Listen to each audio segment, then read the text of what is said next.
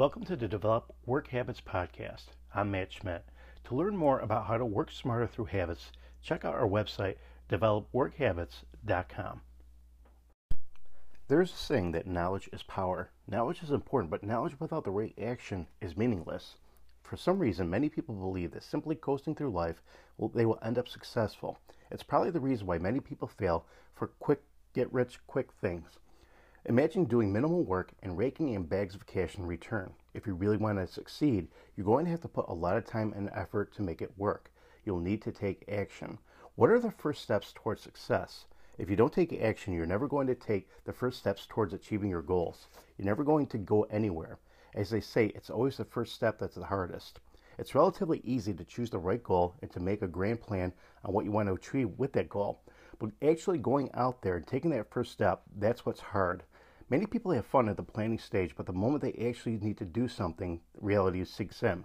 That's a lot of work, they say to themselves. They'll start procrastinating and they'll start thinking it's a bad idea and they'll just stop there, not taking any more action. That's all they do. They just plan things but never take any action to move forward. You need to find out firsthand what's really working. When you take action, you need to find out whatever you planned is actually going to happen. Is it going to work? Is it going to be feasible? Sometimes when you think something may be different from what it actually is in real life, this is why being flexible and knowing when to adjust is so important. Your plan is just a general guide. You don't have to take it at face value. You don't have to take it literally. When you take action and get out in the real world, you find what's working and what not what is not working. You learn to go with the flow. You learn what's a better option out there that will help you achieve your goals much faster than you initially anticipated and you grow as a person. Taking action is important.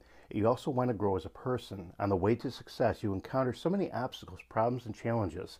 That's what makes you grow as a person.